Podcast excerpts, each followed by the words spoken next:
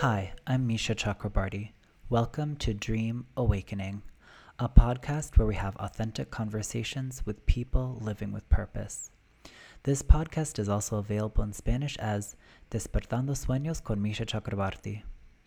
Today we're joined with Sage Bear. Sage dreams of finding a realized life in the present moment. She grew up in Iowa in the U.S., surrounded by a culture of success and constant production. Later, as an actor based in Chicago, this took the form of a culture of auditioning for a limited number of roles and the pressure to constantly turn her ideas into something consumable on a set timeline. In 2017, after finishing her undergraduate studies, she moved to Buenos Aires to study clown, acting, and improv in Spanish. Performing outside her context in a different language and culture, she found herself in the midst of a new world that was simultaneously terrifying and liberating. These moments of intense discomfort and vulnerability in front of a live audience moved her deeper and deeper into the present moment. This enabled her to connect with herself and others in a new way. She saw things in a different light and found a new sense of possibility. Sage met so many people doing their own independent projects instead of waiting for studios to hire them. This inspired her to produce her own original web series, Skype with Sage and Gringa. Despite her limited resources at the time, collaborating on these projects with the community that shared her inspiration gave Sage a new feeling of abundance and joy in the process while letting go of a predefined goal. On a personal note, I've had the joy of acting with Sage in stand-up, and I absolutely love her material. She picks up on a lot of experiences that are so intensely human, and they really inspire empathy, and they make me laugh. I also have thoroughly enjoyed her web series, Skype with Sage, and I really recommend it for anyone, especially people in their 20s or anyone in an exploratory phase of your life who's looking to understand themselves. I also imagine it probably applies to so many people right now in the midst of the pandemic and just the complicated situation we're all living in. I'll share the link to both her YouTube and her Instagram for Skype with Sage. With that, let's welcome Sage Bear. Hi, Sage. How are you? How are you feeling today? I'm doing good. How are you, Misha? I'm doing well. I have to say, I'm doing so much better now that you're here. It's so nice to, well, the audience can't see your beautiful face, but it's making me smile. So thank you for being here. Thank you. Yeah, it's so nice to see you too. I know. I have to say, so we met in Buenos Aires about a year and a half ago in very, very different circumstances. And now we're very far apart and very socially distanced time. So it's nice to have this wonderful excuse. This whole podcast is just an excuse to reconnect with people who I've wanted to talk to. So totally. Oh my God. What a privilege to be on here then. I'm happy to have you here. Well, I'm just going to get right down to it, Sage. Tell me about your dreams. What are your dreams? Oh my God. Well, I was thinking about this because you gave me, a little prep, and I started a list of my dreams, and then I was like, I gotta just cross this out because it'll get too long. But I think if I distill it down into like one professional dream I have, it would be to write bilingual scripts and produce them and act in them. I love acting in a second language. I love the dynamics that come forward. I love what happens when you try to express yourself in a language that you can't hear in the same way you hear your native language. Mm-hmm. So that's really that's my dream. It's kind of scaffolded with all these other dreams, which is just to act, just to write, to collaborate with other amazing people. World peace is in there. Definitely. Getting better at... baking is another one, but this is why I have to cut myself off.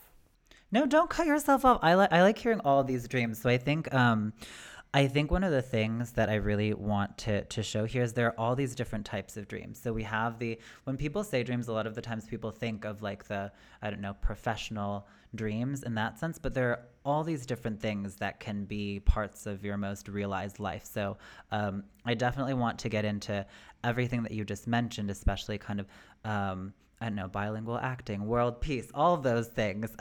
But I don't want to stop you. You said it sounds like you have a lot of dreams. So just tell me all about all of your dreams, and then we'll take it from there.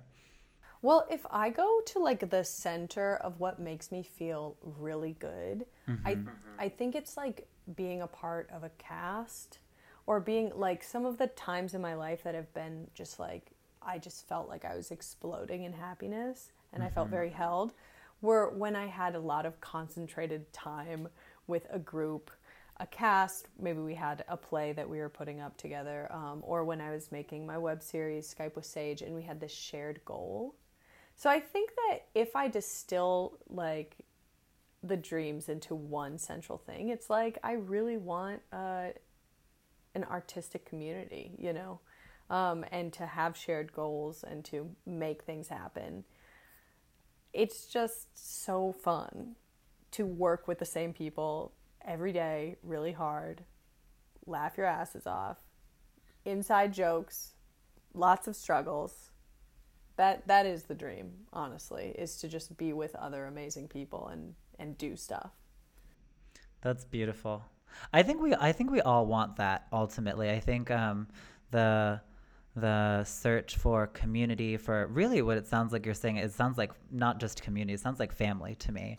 I think we're all looking for that, especially in these times where there's social distancing, where people are so divided. You see it like everywhere in the world. There's so much division, so much, I don't know, misunderstanding, anger. So I think especially now what you're talking about with kind of family and community is even more relevant. And I think connected to that, you talked about acting in different languages, especially now, like different cultures coming into contact with each other, people trying to understand each other when they're coming from different places. So I think everything that you said is so beautiful. And so, I don't know, I think it's universal, but I think also we're in a very specific moment in history where it's even more relevant. So I think all of those are really things that we'll want to really dive into. But why don't we start with what you were talking about with bilingual acting, because we actually met in a similar situation. So we're both from the US, and then we met in Buenos Aires, where people speak Spanish, doing English stand-up there. And then you also have done stand-up in Spanish as well. So you've done, I don't know, all the languages and all the places. So can you talk a little bit about kind of what it's like, I don't know, the both kind of the process and kind of the feel, because there are two things, kind of the process to create the content, to come up with kind of what you're saying when you're doing stand-up or acting. I don't know if if you actually write your scripts for acting, so maybe that's another question. But can you talk a little bit about kind of the creative process when you get ready to perform stand-up or act in either Spanish or in English, how that's the same, how that's different, and what that feeling is like for you? Mm-hmm. Yeah. Well, I think first of all, like my interest in learning Spanish and language learning has always been a little bit about performance, which is strange because I also like, I have my authentic self in English. I have my authentic self in Spanish, but I would be lying if there aren't like personality differences, in the way that I express myself in those two languages. So I think like that, just like becoming cognizant of that, especially as I progressed and started speaking Spanish more fluently and having like meaningful relationships in Spanish, I just started noticing like, oh, this is actually real. Like it's real that I am able to connect with people who don't hear the world in the same way I do. I always draw on this for some reason. Like the thing that I feel about Spanish is like when I hear someone say a sentence in English, I have an entire lifetime of cultural like and linguistic background that informs me. I know what it sounds like. I know if it sounds mean, catty, funny, stupid. Like, all these things are kind of, like, naturally just happen instantaneously. Mm-hmm. And in Spanish, sometimes, I don't know, I could offend someone without wanting to at all, because the way that I phrase something is so different than the norm. But even more than that, it gets down to subtleties where, like, you say things in Spanish and people will be like, that was a weird word choice, you know, like you start realizing, like, oh, I learned how to say this, but I don't know how I sound to other people. And vice versa. Like, other people, things strike me as different ways and having different meanings that I'm not sure if that's always the case. So it felt like this portal into just a new way of, like, connecting to other people and making meaning. And then also eventually, like, using that difference to, you know, in an artistic sense, elevate dynamics, you know, like, identify these human dynamics, and then they can be twisted and elevated by the fact that, like, there are these, like, gaps in background and knowledge. Mm-hmm. So that's kind of a long-winded way to start talking about that, but I think that it combines with, like, the idea that from the moment you open your mouth to start expressing a thought, you're already translating in some ways. Mm-hmm. You know, like, my brain, I'm already constantly trying to get across to other people. No matter the language, things do not go well pretty regularly. Mm-hmm. It's hard to express yourself, and it's hard to know, like, who you really are, if you're really putting out into the world who you really are, you know? And then it just feels fun to explore that also in between languages. Yeah. Well, I love what you said about being who you are and being who you are in these different languages. And also, I think that really relates to what you were talking about in terms of how you're perceived by other people.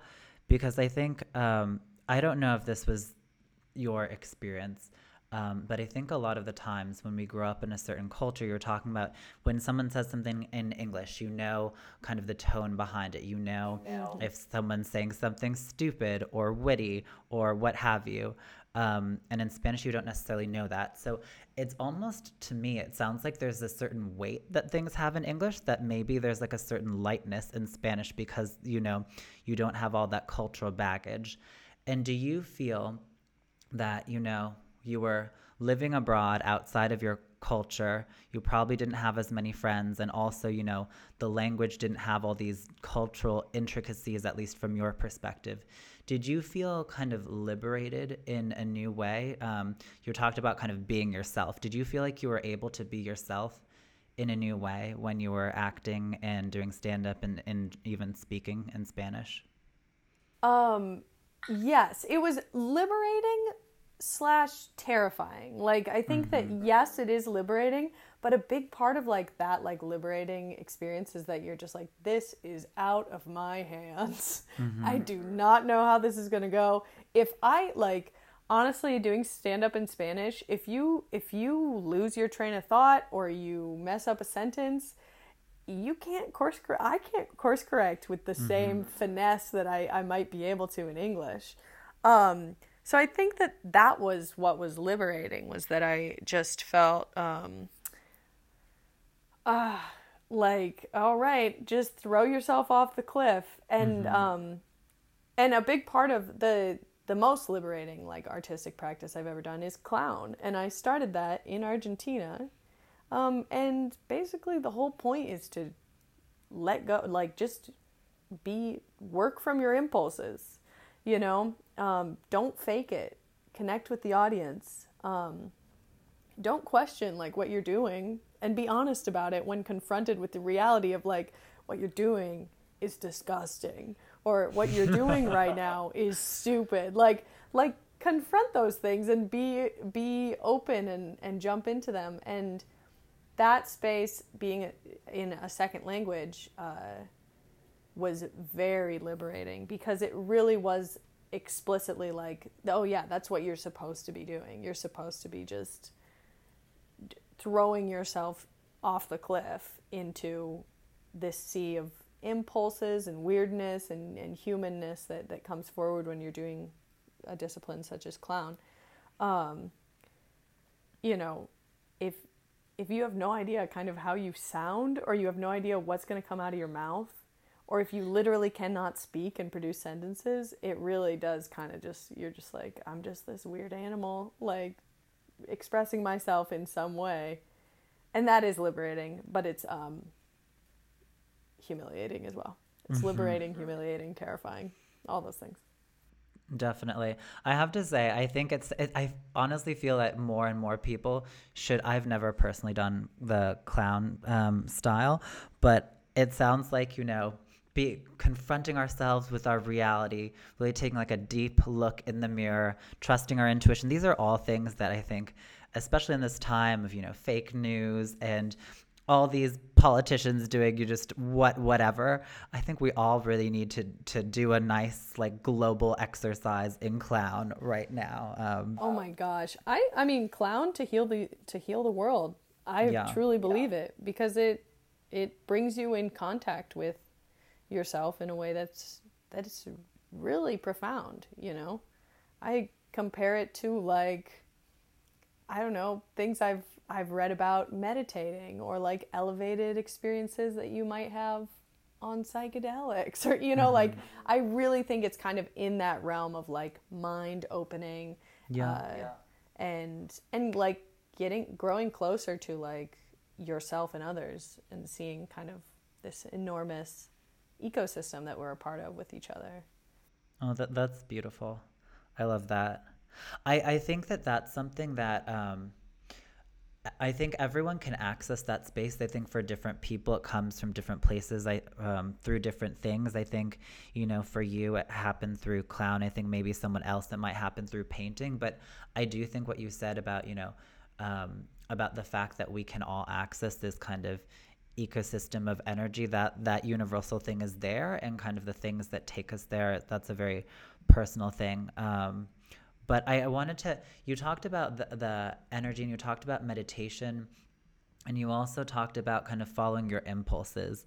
And it sounds like meditation is something that maybe, I don't know if you started doing it when you were in Argentina, but can you talk a little bit about your journey with meditation, and your journey with kind of this kind of visceral experience that you happened with clown? Did they happen kind of in parallel? Did one kind of enable the other? Or how did you get to this place where you were able to feel this connection? Because I can speak from my own personal experience.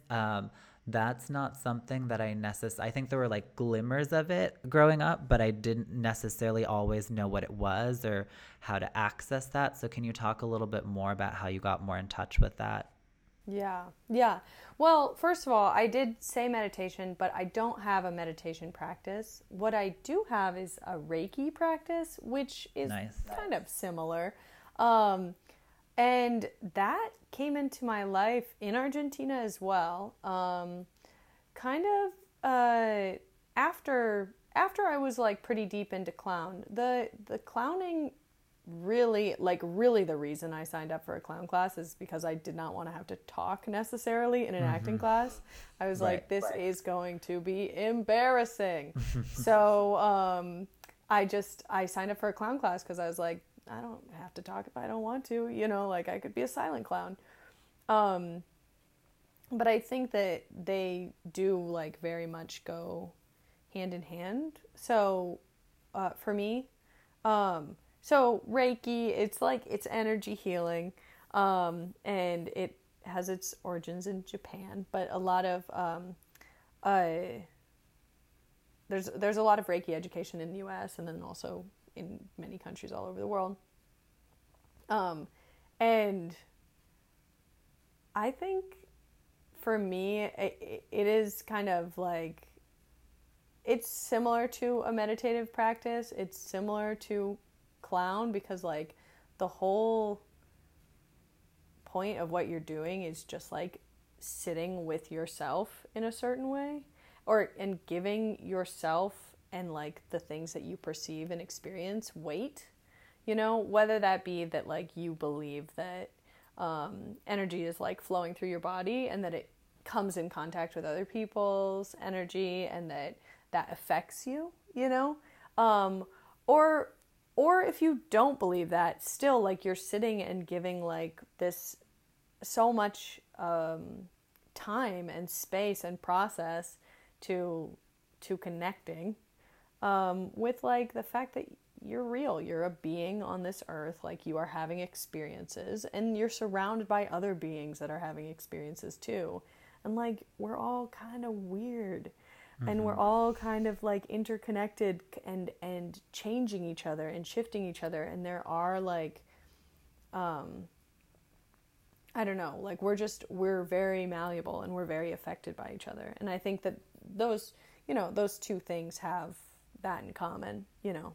In a clown class, it's not a solo deal.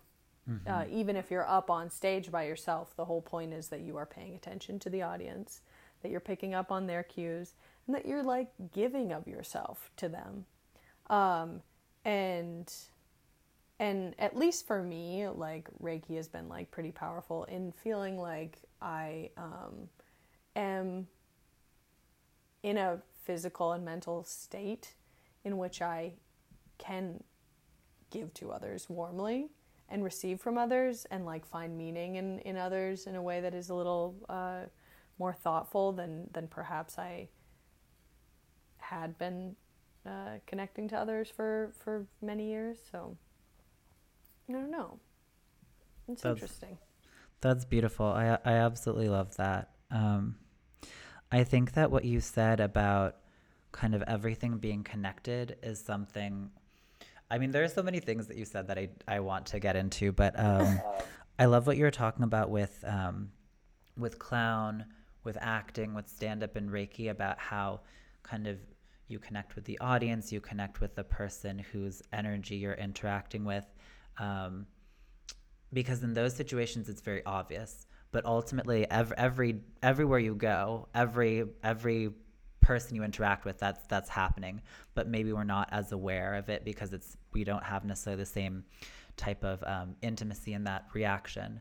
But I think at least my experience growing up in the US is it's such an individualistic culture that and it's so easy to kind of control things, at least in a superficial way, that I think it's easy to have the illusion that everything you do happens in a vacuum, and the types of things that you do don't affect other people. Or if you, I don't know, go to a coffee shop in a bad mood, that doesn't affect everyone you interact with, or I don't know, when you buy something that the money that you spend is not kind of having rippling effects throughout society. So I think that what you said about kind of how everything is connected is so important for the world that we live in today, because really, I mean, now it's so obvious with the pandemic, we can really see how everything affects everything, kind of an obvious way. Do you have any, I don't know, advice for if someone wants to start getting in touch with themselves, with others, wants to start to feel that connectedness, but maybe they don't, I don't know, and they haven't really had an experience with that before? Do you have any kind of, I don't know, like, what might be a nice way to start to get in touch with that, or a gateway experience of some kind? What a good question. I think that everybody, like, most people, you know, God willing, have, like, maybe in their family or in their close friend groups, or, like, have had at least times in their life where they perhaps, like, feel very connected to a group. Mm-hmm. Like, I always think about, like, college, and how, like, the emergence from college can be very hard on mm-hmm. people, which I actually wrote, like, my web series is very much dealing with that. Like, what do you do after college? And I think part of that is because in college you're living with a lot of people, and you're very much in it together. I don't know, not getting enough sleep, staying up late, living in dorms, living in houses together, and it's all shared, you know? But unfortunately, like you said, in this, like, very individualistic culture, it seems like we silo ourselves off, and, like, both have like the people that we are open with and connecting to, and then the people that we just aren't. And the group like of people that you really are connecting to seems to get smaller with time. This isn't everybody, but I'm speaking from my own experience, you know. And it's such a big question. I mean, I feel like I can't even begin to give advice for like how to really like start consciously trying to connect with other people. Except for like, what I feel more and more is that like, the more you can take away, goals in a certain way, mm-hmm. Not that being goal oriented is wrong. I'm very goal oriented and I always have been. So maybe I'm speaking to myself more than anyone else, and instead focus on process. Mm. And in many aspects, you know, it's mindfulness, but like,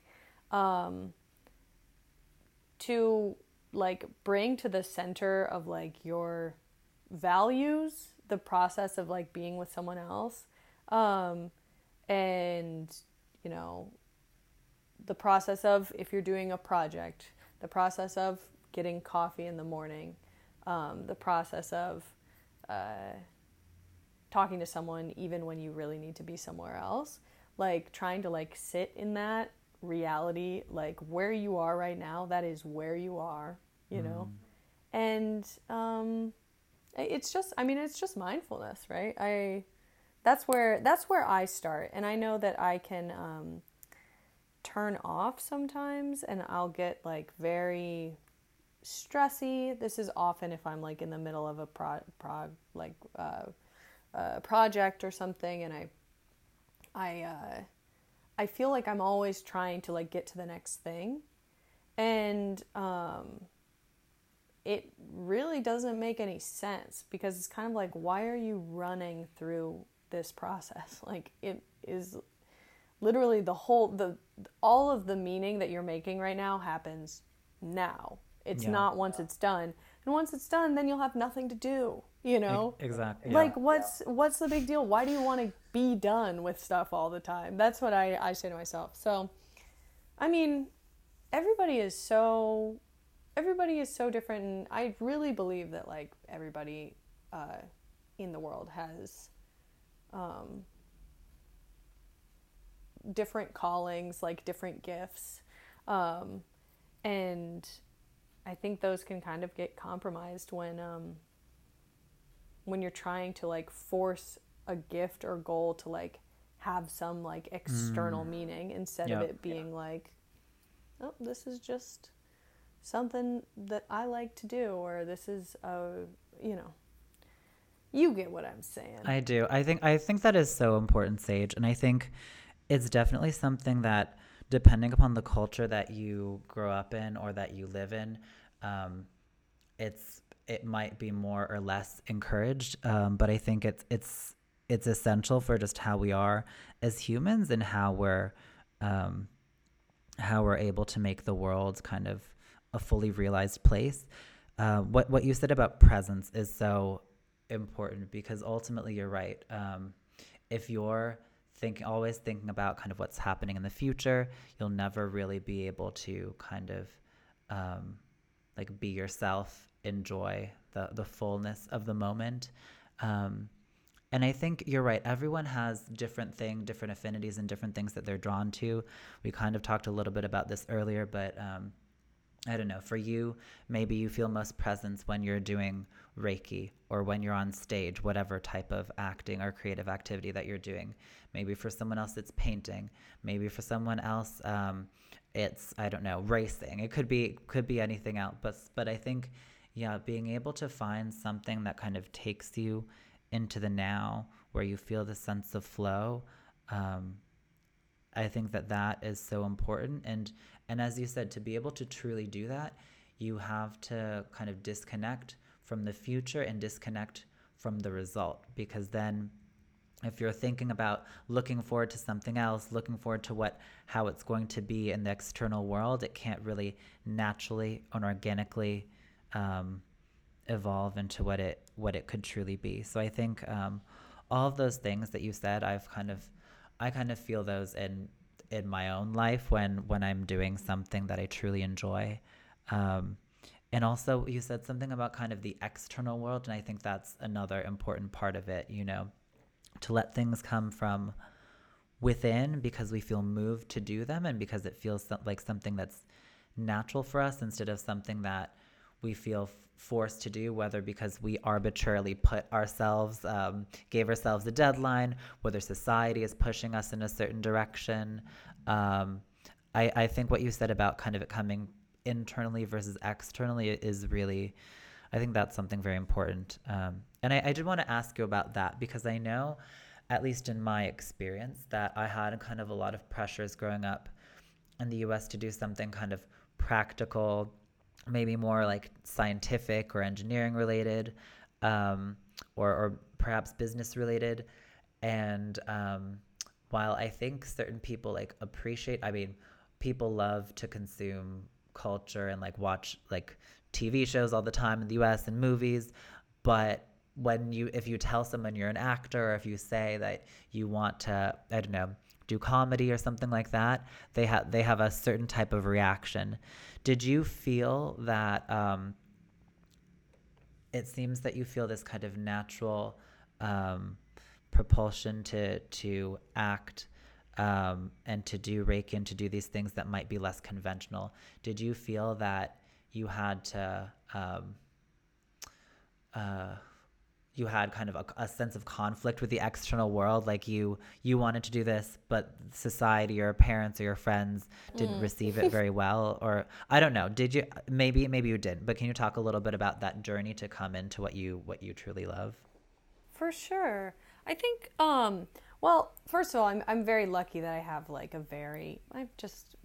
as far as family pressures go, I got very lucky in terms of my mom just being like, I just want you to be happy. So that I think is probably very helpful. I think that she definitely wants me to, you know, work hard and do something. But as long as she sees me like being well, she's pretty much supportive.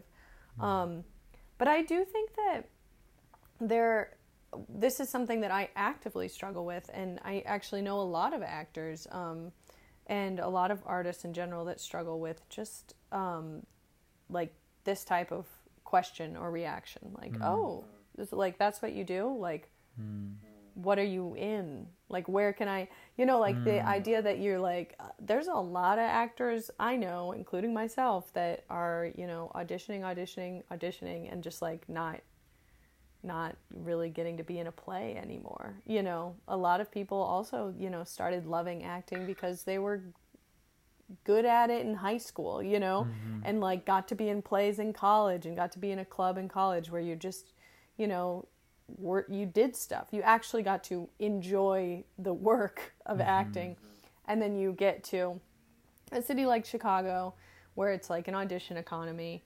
And not that we even have auditions anymore, but, you know, when in non-COVID times, and you're basically like constantly asking permission to like, can I act? Like, will you let me be in the show, please? Like, am I good enough to be in your show? I don't know. Do you think so? Like, it can be really disheartening and really isolating in a lot of ways because you're transforming something that presumably you once loved into like a small business of yourself. And a lot of that is just like learning to get better at auditioning, which I am, you know, trying to. But also like who says you have to be good at things? Like that's the conclusion I keep like coming to. I'm like, yeah, like what's the big deal? You know, like I think that like puncturing this like, well, it's a certain like self-importance that comes from the need to be affirmed and validated and chosen. Yes. And those are all important things, but like, it does not like, you don't have to do something well to be allowed to do it. That's my idea. And I'm not saying that like actors that don't get cast are bad actors. There's so many good actors that are just, you know, exhausted of auditioning. But like if you gave them the chance to really bloom, or if they gave themselves the chance to really bloom, like maybe they're the best actor in the world. We'll never know, you know. Yeah. But you don't have to be. You literally can do things for fun. And do them seriously for fun, and take them seriously and learn and grow. So yeah, I think that I feel I struggle with pressure to transform all of these ideas I feel like I have all the time into products. And then after I do that, I am like, well, now that I've done that, how do I keep moving forward? How do I keep growing and create another product so people can see that I'm not just lazy, you know? Yeah. Yeah. So it's something that I work on. I try to like consciously let go of timelines as well. I think there's a lot of timelines imposed on people, especially in American culture, especially on women. Yeah. That like you kind of have to comply with to feel like you're not a failure, or you're not like bogging down society. But it's like, what was the alternative? You know, like really, why do we consider some jobs and callings better than others? Yeah. We're all just, you know, living. Like the concern should be that like some people don't have enough money for food. You know, if you are out of that, if you are able to like provide for yourself, like good, check, you know, that's it. So I try just like to consciously uncouple, with the toxicity of like success culture, of, you know, all this stuff that really at the end of the day doesn't matter. You know. No, I think that's really the only way to make it through the world these days. But also I think even in kind of a healthier time, I think it would still be important. Like you're so right. I think it's just ridiculous that we live in a society where, you know, ultimately everyone will be moved to do different types of things, but you can only really, you know, survive and be able to have money for food if you force yourself to do certain technical things that you might not even feel moved to do. So I think, first of all, I think that is ridiculous. But getting into kind of the more essential thing that you said, I really, I think it is so important what you were saying about so many of us feel this need for external validation, and depending upon the society you live in, there can be a lot of pressure to continually produce, and people, you know, you put something out there and then people consume it and they're already tired of it, and you just have to keep putting things out if you want to exist in that culture. And you're right, there is this sense of kind of like linear time. I think what you said about kind of finding a place internally so that you can like let go of that and kind of to do things from a more natural place is kind of really the only way to, you know, be a human and to be able to really create things that are beautiful and genuine. And I kind of wanted to get into your show, Skype with Sage, which I love. And I have to say that I think that one of the nice things about, there are lots of problems with the world today, but one of the nice things is now there are kind of tools for people to kind of create themselves. So you don't necessarily need to go through kind of the machine. You can kind of create on your own. So can you talk a little bit more about maybe this is where it came from? You said, oh, well, there are only so many auditions. Let me kind of do my own thing. But yeah, can you talk a little bit more about kind of your journey to create Skype with Sage, and also kind of what inspired it? What do you hope to kind of people learn from it? What did you learn from it? I'm asking a lot of questions at once, but can you tell us a little bit about kind of your journey with Skype with Sage? Yeah. So thank you so much for watching it, by the way. I'm very moved. With Skype with Sage, I think that it, like looking back on how this whole show came about, I'm like, well, life is a series of twists and turns. Like, I never thought that it would have become, like, a thing. And, like, I mean, one of the larger things, like, projects that if we talk about, like, you know, the product that you put out there, this is one of them. I did not expect that. But I think I have an interesting... the reason I wanted to write something is because what I wanted to do was practice writing a bilingual script, you know? And, like, I occupy an interesting space because I love acting in Spanish and in English. And I loved, like, all the relationships that I developed that were in and out of Spanish and English, and the Spanglish I was in contact with, and, like, how delightful that was, and niche, you know. And you living in Buenos Aires, and being an American in Buenos Aires, you totally must recognize that, you know, like the different languages and the different dynamics that come forward and how fun that is. But, you know, it's different than, it felt like it had to be kind of close to self because I'm an American who learned how to speak Spanish. I speak it with a strong accent from Buenos Aires, you know, like it just felt okay, well, you might as well just write a script based off the conversations that you're actually having. This was when I was like 22, you know. I legitimately just like kind of lived the plot that I wrote. You lived Skype with Sage. Yes, it's very close to self. I was at home and I like wrote it up over like a week, and I was thinking and meditating basically on all the conversations I was having and all the different reactions I was seeing in my friends and the important people in my life to our young adulthood, you know. I'm in this cohort of 22, 23-year-olds, and people were coming out of college and trying to embark on careers, and you know, people were becoming like, trying to become like real people, quote unquote, coming out of a lifetime of schooling for most of them. So I wrote it. Then I forgot about it for a really long time. I think I actually thought that I was going to be able to produce it that summer, like over Skype. I was like, we'll just record our Skype conversations and I'll have my legit friends like do this. But the reason I ended up producing it in Buenos Aires like 3 years after that is because I had connected with a few people who do video production because of my other web series, Gringa, that is not available for people to watch yet, but it's an educational series that I produced with my friend Zoe Stricker and then Isra Cabral, who also produced Skype with Sage.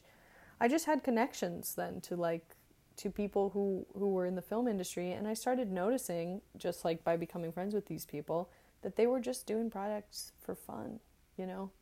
And I was like, well, why can't I do a project for fun? Yeah. And I had this script all written, and I found like an actor who could act in Spanish and English, the wonderful Chris Condomi. Oh, yeah. And I was like, well, you know, fuck it. So it was an interesting dynamic because it was this script that I think it could be a little more, like a little tighter construction wise. Because I just wanted to copy my conversations. Mm-hmm. I did not really cut them down. The plot is there, but it's very like, I just wanted to like do an homage to all these conversations I was having. Mm-hmm. But I produced it like years later, and my life had changed and my perspective had changed, and I think some of the ways I express my ego have developed. Mm-hmm. I hope I have matured. So, yeah, we basically had a blast. It ended up being a cast of like 19 people, people from all over, worked with a great team, and we did it on no money. So nice. That was the, I mean, I probably put in like 400 of my own bucks buying empanadas and disk drives and powered by empanadas. Yeah. But, it really was like just salt of the earth, like home cooking, you know, mm-hmm. just making it happen. And I learned a lot. I learned that film is actually very difficult. Oh, yes. Oh, yeah. Very difficult. And that producing without any money behind it is very difficult. Mm-hmm. I learned that I absolutely love being able to produce my own work. Something that I probably knew about myself on some level, but it just feels very empowering to have something that, like, from start to finish, you just kind of made it happen, you know? But it also feels very vulnerable and scary sometimes. And now, yeah. you know, there's this web series out there that's pretty close to self. It's literally like Sage's Diary from age 22 that I released at age 26. So if I had told my 22-year-old self, oh, I'm actually going to, like, put this out there years later when I am more mature than you and have my shit together more, she... like 22-year-old Sage would have lost her mind. She would have been like, why are you humiliating me like this? Why are you doing this to me?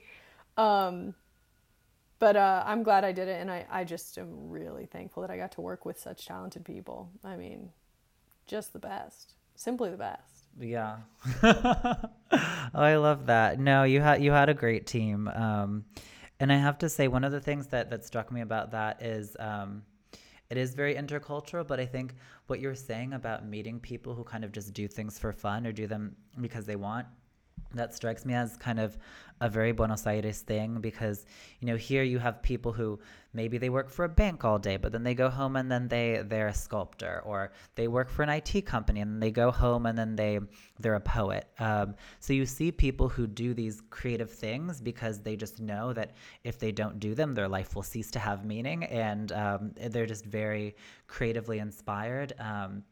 So that's something that really struck me, is even though your script is very bilingual and you still you have kind of a mix of cultures, like that kind of Buenos Aires creativity and kind of passion, and that sense of kind of that you can do something. If you want to do something, you should just do it. I definitely kind of feel that when I watch that, and I feel that as you're saying that. And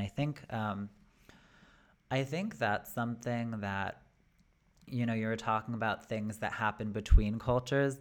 That's definitely something that I learned from coming here that I hadn't experienced before, kind of the sense of kind of possibility, and the sense that, oh, you don't need to have everything completely figured out. Like, what matters more is kind of the essence behind it. So yeah, that really came through. So I absolutely, you know, loved that. And another thing that you just said right now about kind of you saying to 22-year-old Sage, talking to 22-year-old Sage, I think so many times in our life, we don't necessarily know how something that we do will come back later in life. And I think a lot of the times we say, oh, I wish I had known at this age that I wanted to do, I don't know, production, because then I would have studied production while I was in college, or I would have, I don't know, from the age of 5, I would have like I don't know, met my parents' friends and like worked with them all summers on this. But you really don't know how all these different connections that happen in life, or all this winding path, like it really comes back full circle one way or another. And I think that it's really cool to hear you talk about Skype with Sage and all these, you know, relationships that you developed in a very organic way, then kind of gave you the sense of possibility, gave you this wonderful family who could work with on this really exciting project. Did you feel while you were producing, acting, writing Skype with Sage, did you kind of feel that sense of everything kind of being connected and coming together? Did you kind of feel that serendipity? Did you feel like things were coming full circle? Yes and no. I think definitely it was stressful. I quit my job. I had to. And I just dedicated like all my time to doing this show, basically, for my last couple months that I spent in Buenos Aires. So I think that, like, if I'm 100% honest, like, it was the best of times and it was the worst of times, mm-hmm. because I really was like trying to produce this show, and like it was a lot of work, and I didn't have enough money to like pay for like a lot of assistance or anything. So I really felt like it was on my shoulders. And I also was extremely grateful and felt almost indebted to the people who were working with me. Mm-hmm. And like that produced like positive and negative dynamics, but like I just have to put that caveat in there. Mm-hmm. But I do have to say that I had moments. I had so much fun actually doing the acting. Yeah. And the joy of like showing up and like seeing just like the coolest dude ever, Isra, the coolest other dude ever, Manu, two producers, seeing them like actually like investing in my project and like wanting to like bring the best that I could to the table, and just like the hours of work of acting that I was able to do, like it felt like this is, you know, there is nothing better. There is nothing better than for me than having the space to act, you know, mm-hmm. and to like bring something full circle. So I felt that it was very emotional, and I appreciated that people were wanting to participate in this. I felt pretty like shocked all the time, honestly. But yeah, I think that when you're in something, it's kind of hard to simultaneously process it, and especially if you're in it and stressed. Mm-hmm.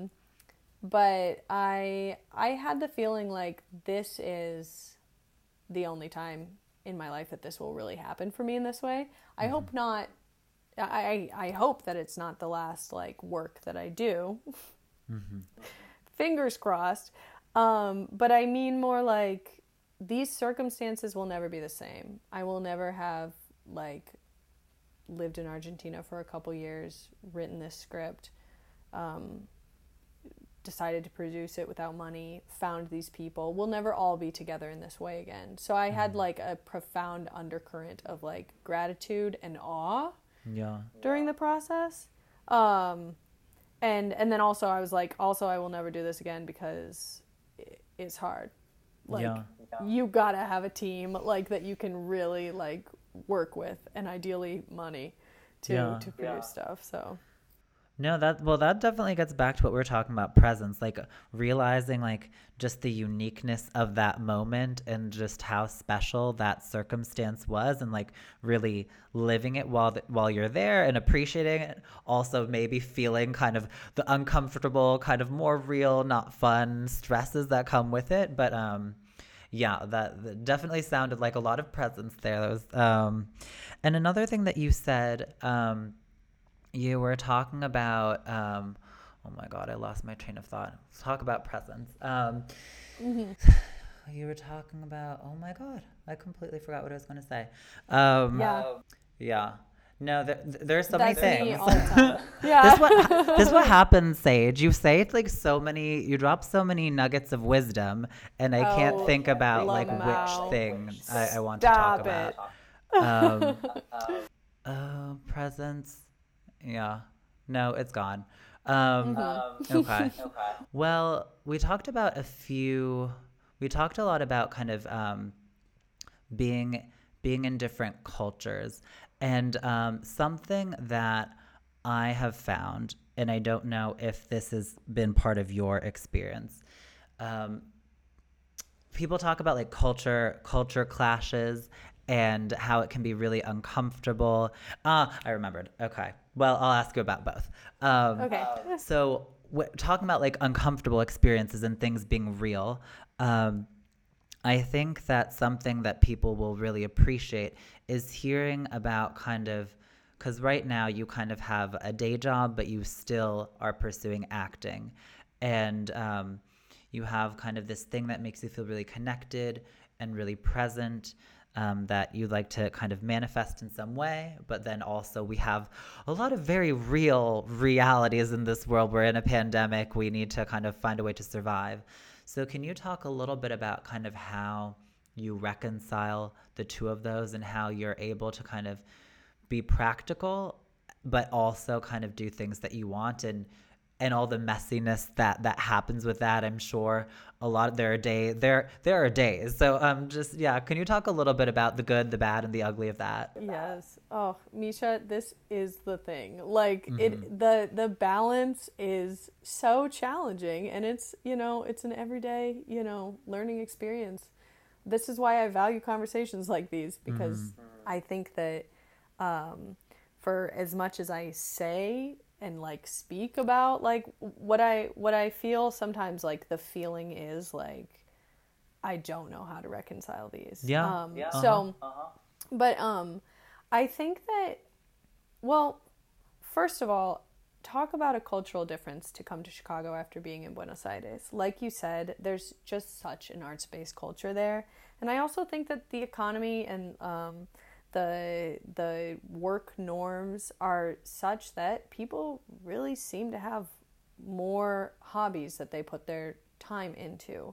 I think that mm-hmm. we don't realize how consumer oriented we are in the U.S., even to the point where like mm-hmm. leisure is consuming. Yes. Oh, so true. And that's not as much the case in Buenos Aires. It's I was always amazed by the fact that like people considered doing a clown class like an important part of their life when they had like kids and stuff and a real job, and they were like, yeah, I mean, I do this because I need to be doing art also, and that's a little more rare in the U.S. Mm-hmm. I would say. I also would say that like even the greatest artists of Argentina do a lot of shows that are like a la gorra, so mm-hmm. like you're going there like you're putting it up yourself, mm-hmm. And then like hoping to get donation based, or like there's it's a lot of like self-driven projects, mm-hmm. whereas the acting world of Chicago is very audition based, mm-hmm. So when I got here I was just like, oh my god, like, I just am going around. I am legitimately going to the same room every day, sitting in it for 5 hours, getting to go in front of someone for 45 seconds, and I'm asking them, like, do you think I'm worth it? Do you think I'm worth it? Do you think I'm worth it? And, like, that felt so bad to me because I was like, why do I have to get permission to act? Mm-hmm. And the answer is because of money and resources, and that's I'm happy with the jobs that I have because I am able to live off mm-hmm. of them, and because I working at a coffee shop, I talk a lot, I get a mm-hmm. lot of like I get a lot of good conversations in there, and that to me is the stuff of life. I don't want to interrupt you, Sage, but I'm going to interrupt you because I think you said something really beautiful that I also remember the other thing that I want to say, and it's all connected. You talked about those conversations at the coffee shop being the stuff of life, and I think that a lot of the time we have this idea that I want to be a famous actor. I want to be, I don't know, like Meryl Streep, and that is the stuff of life. That is like thing. That is when you've made it, when you're truly living. But based on what you're saying, and also things that I generally feel, kind of having those kind of serendipitous organic conversation at the coffee shop, I mean, that's having a realized life. Or having when you were talking about kind of your very humbling experience working on Skype with Sage and having these people who you feel very inspired by and you love working with, having them just dedicate all of those hours of just because they genuinely wanted to be there with you, and the experience of acting with them, the way you're describing it, that sounded like being fully realized. Like that is life. Can you talk a little bit about kind of, now that you've kind of lived, I'm totally going in a different direction, but now that you've kind of lived a lot of different places, had these different experiences acting and working, can you talk about kind of that feeling of realization and kind of, I don't know, where kind of how it came up in unexpected circumstances, or like what that feeling is for you? Mm-hmm. What a good question again. that feeling of like really being in something and like connected to it, I think that it has a lot to do with like where when you don't want a moment to end, you know? Mm. And for me, my emotional life is so up and down that like within the same moment, mm-hmm. I could be like, this is the best, I need to leave. You know, like moments later, I just want to I think that's everyone. Yeah. But there are just like these soaring moments where you're like, you know, as a when you're writing something where you have a moment where you're like, I'm really actually writing. And then mm-hmm. 2 minutes later, you're like, I'm going to go make a cup of tea. I'm going to go, I need to do anything but write. Mm-hmm. So I think that they're very fleeting, mm-hmm. at least in my experience. But I think that the takeaway is that like those moments don't like they happen when you're doing something, and they usually do happen amidst like a lot of hard work, maybe mm-hmm. some suffering, you know, maybe some negative feelings about what you're doing. They don't exist so much in the finished product, though. Mm-hmm. I do, you know, I think that things.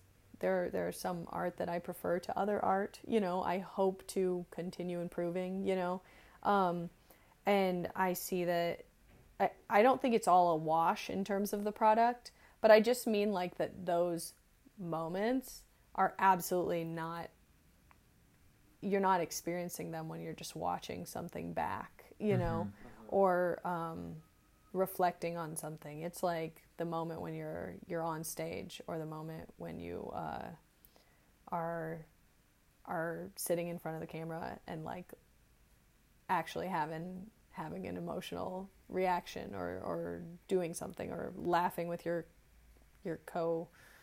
coworkers. Mm-hmm. I mean, yeah, that you were saying that kind of when you finished, like when you're doing Skype with Sage, you were so in it that you didn't even kind of. It didn't, the fact that it was kind of this full circle moment that you were kind of finishing something, like that didn't even occur to you because you were so kind of in the experience of it. So that really, totally. Yeah, that makes complete sense. I've thought about that a lot too because I wrapped filming on Skype with Sage and I went back to the US pretty much a week later, I think. Like it was a dramatic end to my time in Argentina, mm-hmm. and I had the plan to live in the US, you know, and kind of like went into this new life with a project hanging over me that still needed to be edited, and I didn't know how or when or if I wanted to for about a year. Well, I didn't really edit in earnest until quarantine started being a thing mid-March. And even then it was just like pulling teeth. And I think part of that, I think a big part of it is because I am not an editor. It is mm-hmm. very difficult. Editing it's just very difficult. But it also was like, because when you transform something into a video, it's very cool. It's very empowering. You can really cover up a lot of like mm-hmm. really bad acting with editing. Yeah. Editing is magical, mm-hmm. But I think I felt some resistance because I was like, this memory is one thing to me, and when I edit it, it will be flawed. You know, it will be out there then, and it kind of feels like it won't belong to me anymore. Mm-hmm. So I think that was like probably underpinning a little bit of my resistance. Though I'm kind of giving myself like, it also was just like resistance to editing. I just mm-hmm. didn't want to do it. But I edited the show so rapidly, and like sometimes I'll say it a little sloppily. Like there's some sometimes when I click on a link on YouTube, I'm like, well, you really could have taken a few more hours and made this so much better, but I didn't want to.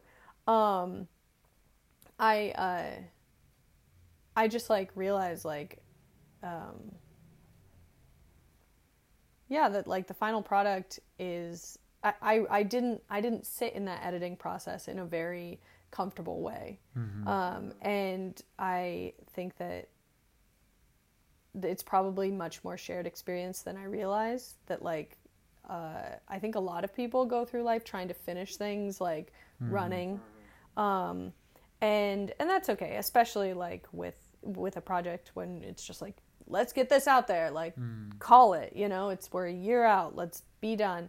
But I hope that someday, it's not right now, I will be able to like come back to this and really like laugh at how much work this was for, and to like gestate and self-produce a show, you know, and that I was willing to do that. That actually is a very special thing. But when you're in it, it's just kind of like, I'm doing too much and too little. I'm tired as fuck, but like, it's still not good. That was like my mindset, you know, so. Yeah. No, I think that's a very universal feeling. I have to say, I've been feeling that recently with editing the podcast. And another thing is, you kind of just, it's really hard to say when something is done, because you could, as you said, you could spend 5 more hours editing something, but is it really worth it? Will the audience really know the difference, or is it just you are being so much more critical of yourself than everyone else? So I think, yeah, there is a certain level of that. That also kind of gets to this thing that you kind of mentioned a few times about kind of, you know, the idea of control with our life and kind of putting it out into the world. You don't have control over that. You're on stage. You don't necessarily feel the same level of comfort with the language, and you have to interact with the audience. There's a certain level of control you're relinquishing. We're in the middle of a pandemic. It's obvious that there's a certain level of control we just do not have. You get to an audition, you can prepare all you want, but you don't have control over what the person's going to say. So you've had a lot of experiences in your life where you've come into kind of direct conflict with this idea of control and how little we might have. Can you talk a little bit about that experience and what that's been like for you? Yeah, I think control is like such an illusion, especially with performance. Like, I remember the first time I bombed in stand-up. It was absolutely insane. Like, I could not believe how nervous I got. And it was like the third time I did stand-up. It was for BA Comedy Club, actually. And I, for some reason, the first 2 times, I like hadn't prepared at all. And I just was like, fuck it. And I went up there and it went fine. It probably was not very good. But then I prepared a lot the third time. And I absolutely was so nervous, completely bombed, we've all been there. It was not it. And like drawing on that kind of like panting panic of like, oh, I am actually, I can't steer this ship. And I chose to come up in front of a bunch of people and like, tell jokes. What kind of fool willingly would put themselves in that situation? It just was like, it was almost an out-of-body experience. I think that like I'm in some ways continue to seek that, you know, and it that, because that was more valuable than and humbling than, you know, most experiences in my life. It definitely didn't feel good, that's for sure, but I felt like this wild like lucidity of like just understanding how truly bad it was. You know, I was like, this is truly bad. I kind of, I don't know, I draw on that to reframe and continue to like keep a sense of humor about all of this like present stuff, because it really like the worst moments can be your most present, and like remembering that like, yes, everything matters, but also nothing matters simultaneously. That's like a good like kick in the pants to keep that you know, centered. Definitely. I have to say, I think for me, like, doing stand-up has given me kind of a new way of looking at life, honestly, because whenever something bad happens to me, I'm in the moment, I'm like, ugh, I wish I weren't here, this is awful. But then, like, 30 seconds later, I'm like, huh, eventually this will be hilarious and it will be great material for stand-up. And then, yeah. I don't know, just knowing that that exists, I think it shifted kind of the way I look at kind of difficult situations in life, where I think, okay, I obviously didn't want this to happen, but what can I learn from it? Or can I at least accept it because it's happening, whether, you know, like, you're bombing in front of 500 people, and, well, I mean, I've never had a show that big, but, like, you're bombing in front of a lot of people, and thank God there were like 10 people at the show, right? It was enough to make me devastated. but you're there whether you want to be there or not, and the situation is happening, so you kind of just have to accept that. And I think a lot of the times,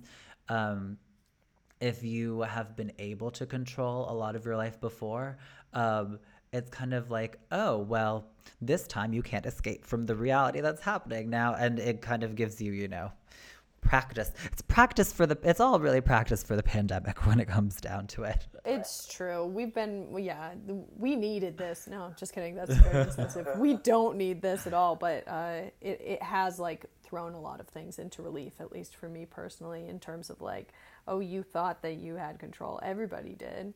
And we really do not, you know, in a very serious way. But I was going to say, what was... Now, this time I, like, threw you off from asking all these random questions. No, I remembered it, though.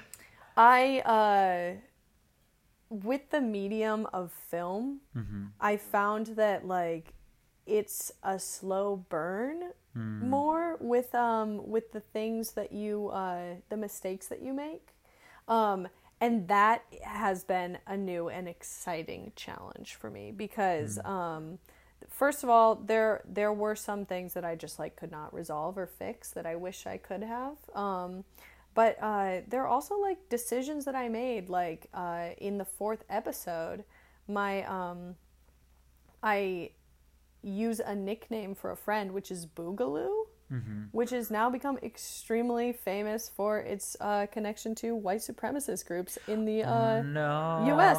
Yeah, and this is just because Boogaloo is, like, a type of dance, and I legitimately, with a friend, we would always, like, we really liked this movie, the Electric Boogaloo, too, and we thought it was hilarious, and we would, like, say it to each other and, like, call each other that, you know? And when I was editing it, I was like, fuck white supremacists. I'm going to keep this in there. Like, you don't get to own this word.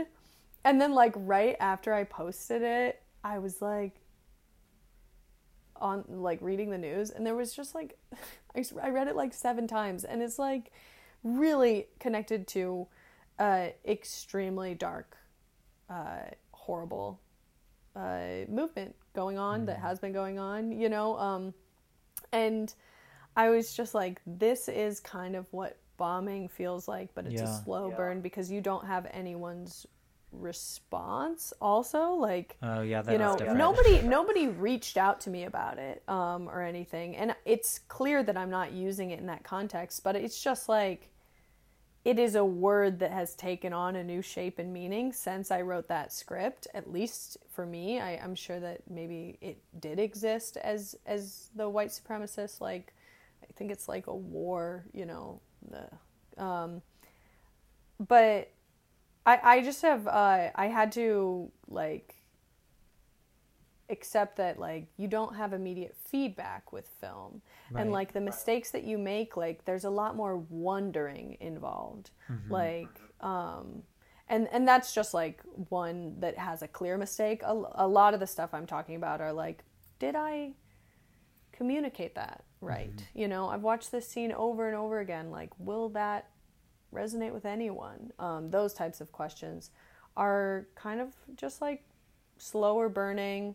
And I had to sit with a lot of unresolve. And I don't know. It's a new and an interesting experience for me, you know, Usually when you get off stage, you can feel if you bombed. Oh, yeah, that for sure. Tell, you know, or if you did really well, you're like, I did really well, you know? Yeah, and, definitely. It's different. No, but I have to say that feeling of kind of not knowing what happened and that unresolved feeling or kind of that just wondering, I think that's another very universal thing. Like for me, I definitely felt that like earlier on, like when I had a breakup and I didn't understand why it happened, or I don't know, like it could even happen maybe like a friend just stops talking to you out of the blue and you don't know why. Just I think, I don't know, it, and like certain cultures, like at least growing up in the US, like I always wanted to know like the answers to things. I always wanted to understand things. I always wanted to look things up. And now like, you know, everyone has a smartphone, so people are now used to being able to have all the information all the time. But really when it comes down to it, like a lot of the times you just don't know fully like the effect that you have on people. You don't necessarily know like where everyone's coming from. This is another thing that's happened to me. I don't know if you have the same experience. When someone says something, they're saying it from their own sense of like all the lived experiences that they have had, all kind of the cultural experiences they've had, come everything that their parents have imbued them with. But I sometimes still process it based on kind of the way I grew up, but they're not saying it to me that way. I'm sure, with all the acting that you do, you come into contact with so many different people and you talk about all these different cultural things. Can you talk a little bit about, you touched on this before, but can you talk a little bit about kind of that, but kind of how it relates to kind of just this feeling of left wondering if you understood something or someone understood? Yeah, can you talk about that unknown? Yeah, the unknown, just like into the unknown. Ugh. I still actually haven't seen the second Frozen, so, but I do know that song was in it. Yeah, I think so. My I've been working on a screenplay for a while, and it is also a bilingual screenplay, and just this, you know, project of mine.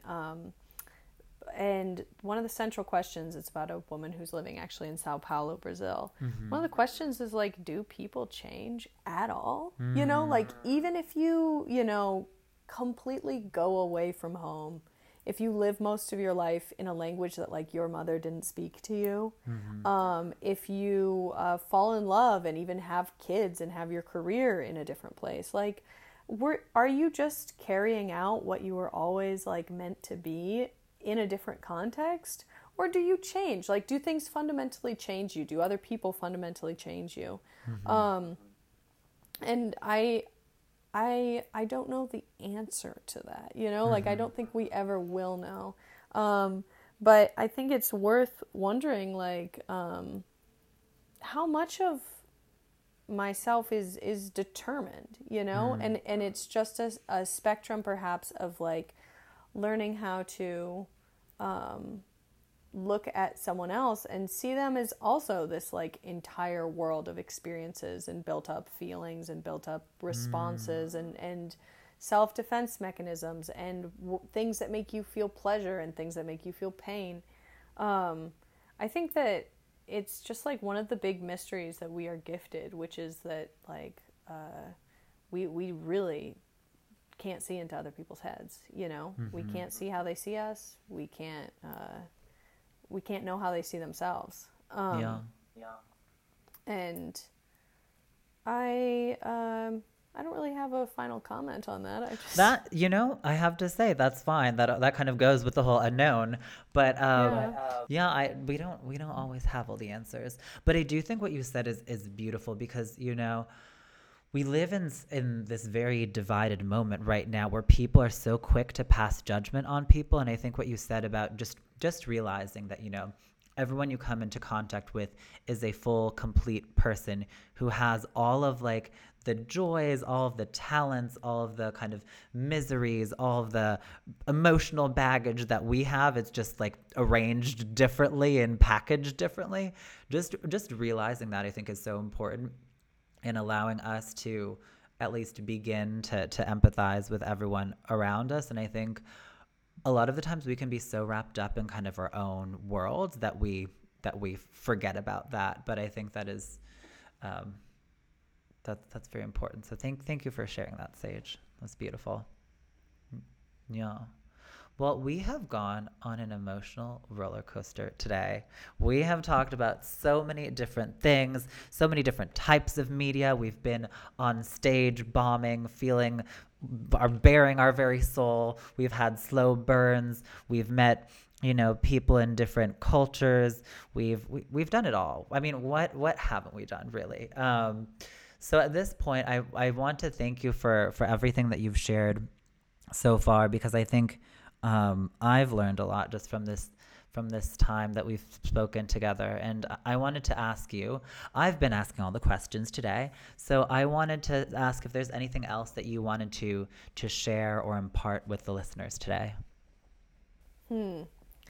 I mean, I feel like I did a whole lot of, the funny thing is, like, I get to the end of a conversation like this and I'm like, that was a whole lot of hot air. Like no. Boy, you talk a lot, no. Sage. But I think, like, the final thing that I have really been reflecting on lately is just, like, how powerful, even if we don't know each other, even if we don't know each other in a fundamental way, we can't know what's going on in someone else's mind, how powerful it does feel when someone gestures to you that they see you. You know, receiving a compliment, getting a message from someone you haven't spoken to for a long time to be on their podcast, you know, commenting or asking a real question or taking the time to, like, read something that people have put out there or ask a question. It really, I mean, in my lived experience, can make all the difference, you know, like, it can really, like, change the way I feel. So I've been reflecting on that lately. I'm like, I can't know very much right now. You know, our political moment is very fraught. Yeah. We're in a very difficult situation with this pandemic. I don't really know what the future of theater is.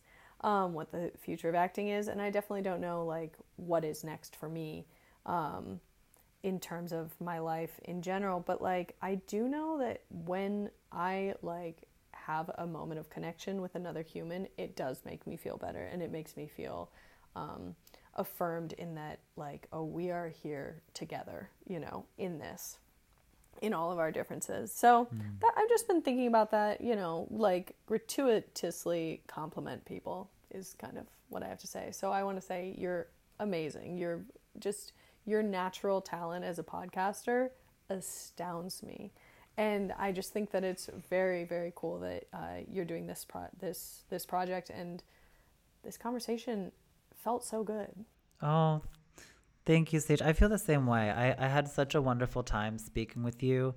I have to say, what you said just now, I mean, everything that you said is really beautiful, but I just love kind of, so many people kind of just feel that they've kind of made up their mind about so many things. And I think, you know, just being, like, humble enough to expect to express that you don't necessarily know what happens tomorrow, and that, you know, but also realize that, you talked about adaptability earlier. You're so adaptable, so capable. We're all more adaptable and capable than we think. So I think I absolutely love that.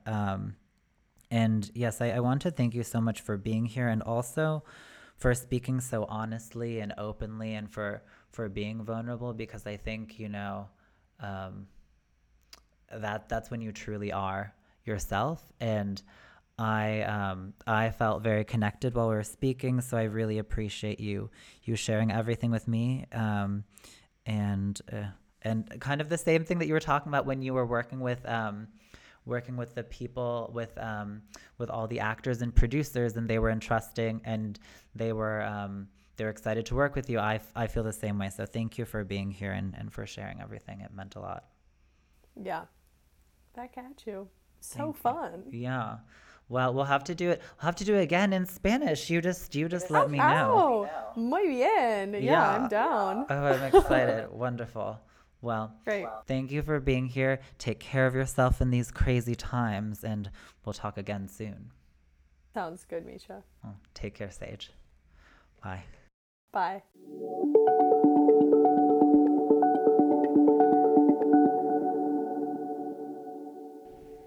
We just spoke with Sage Bear. I had an absolutely wonderful time speaking with her, and I think it shows.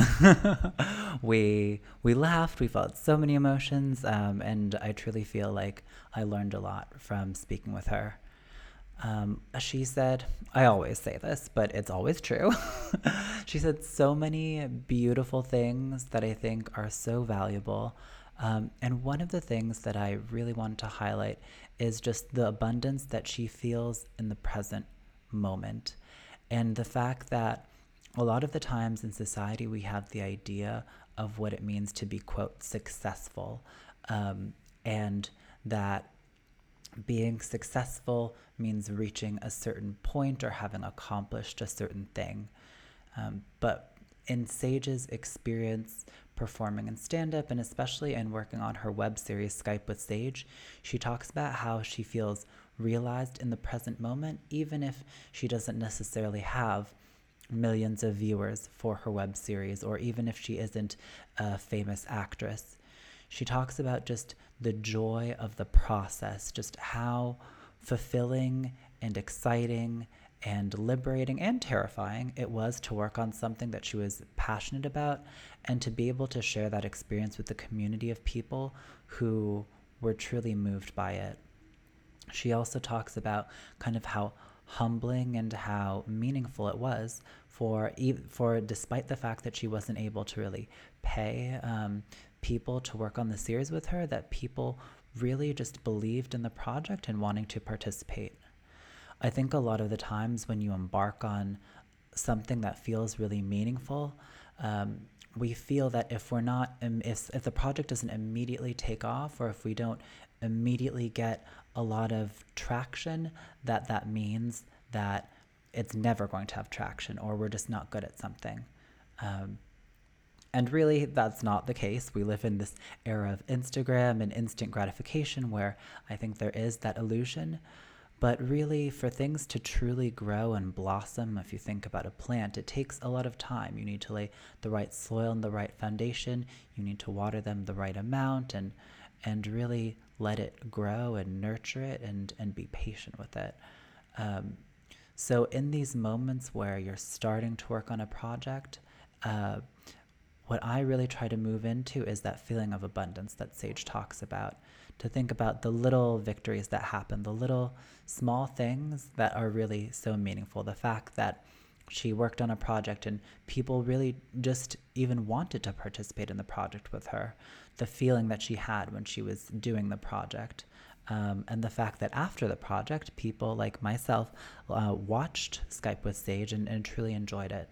So instead of focusing on accomplishments and things that happen in the external world, to move into the internal world and the feeling that you have, because that abundance is really truly more spacious, and it's really what will enable you to continue to stay with something that's meaningful to you, even throughout the ups and downs. Well, I had a wonderful time chatting with Sage. I hope you had a nice time enjoying. I hope you had a nice time listening. I hope you enjoyed listening. We talked about getting over perfectionism. Here we are. I hope you enjoyed it. I hope you learned. And I'll be back in another 2 weeks with another episode of Dream Awakening with Misha Chakrabarti. Take good care. Bye.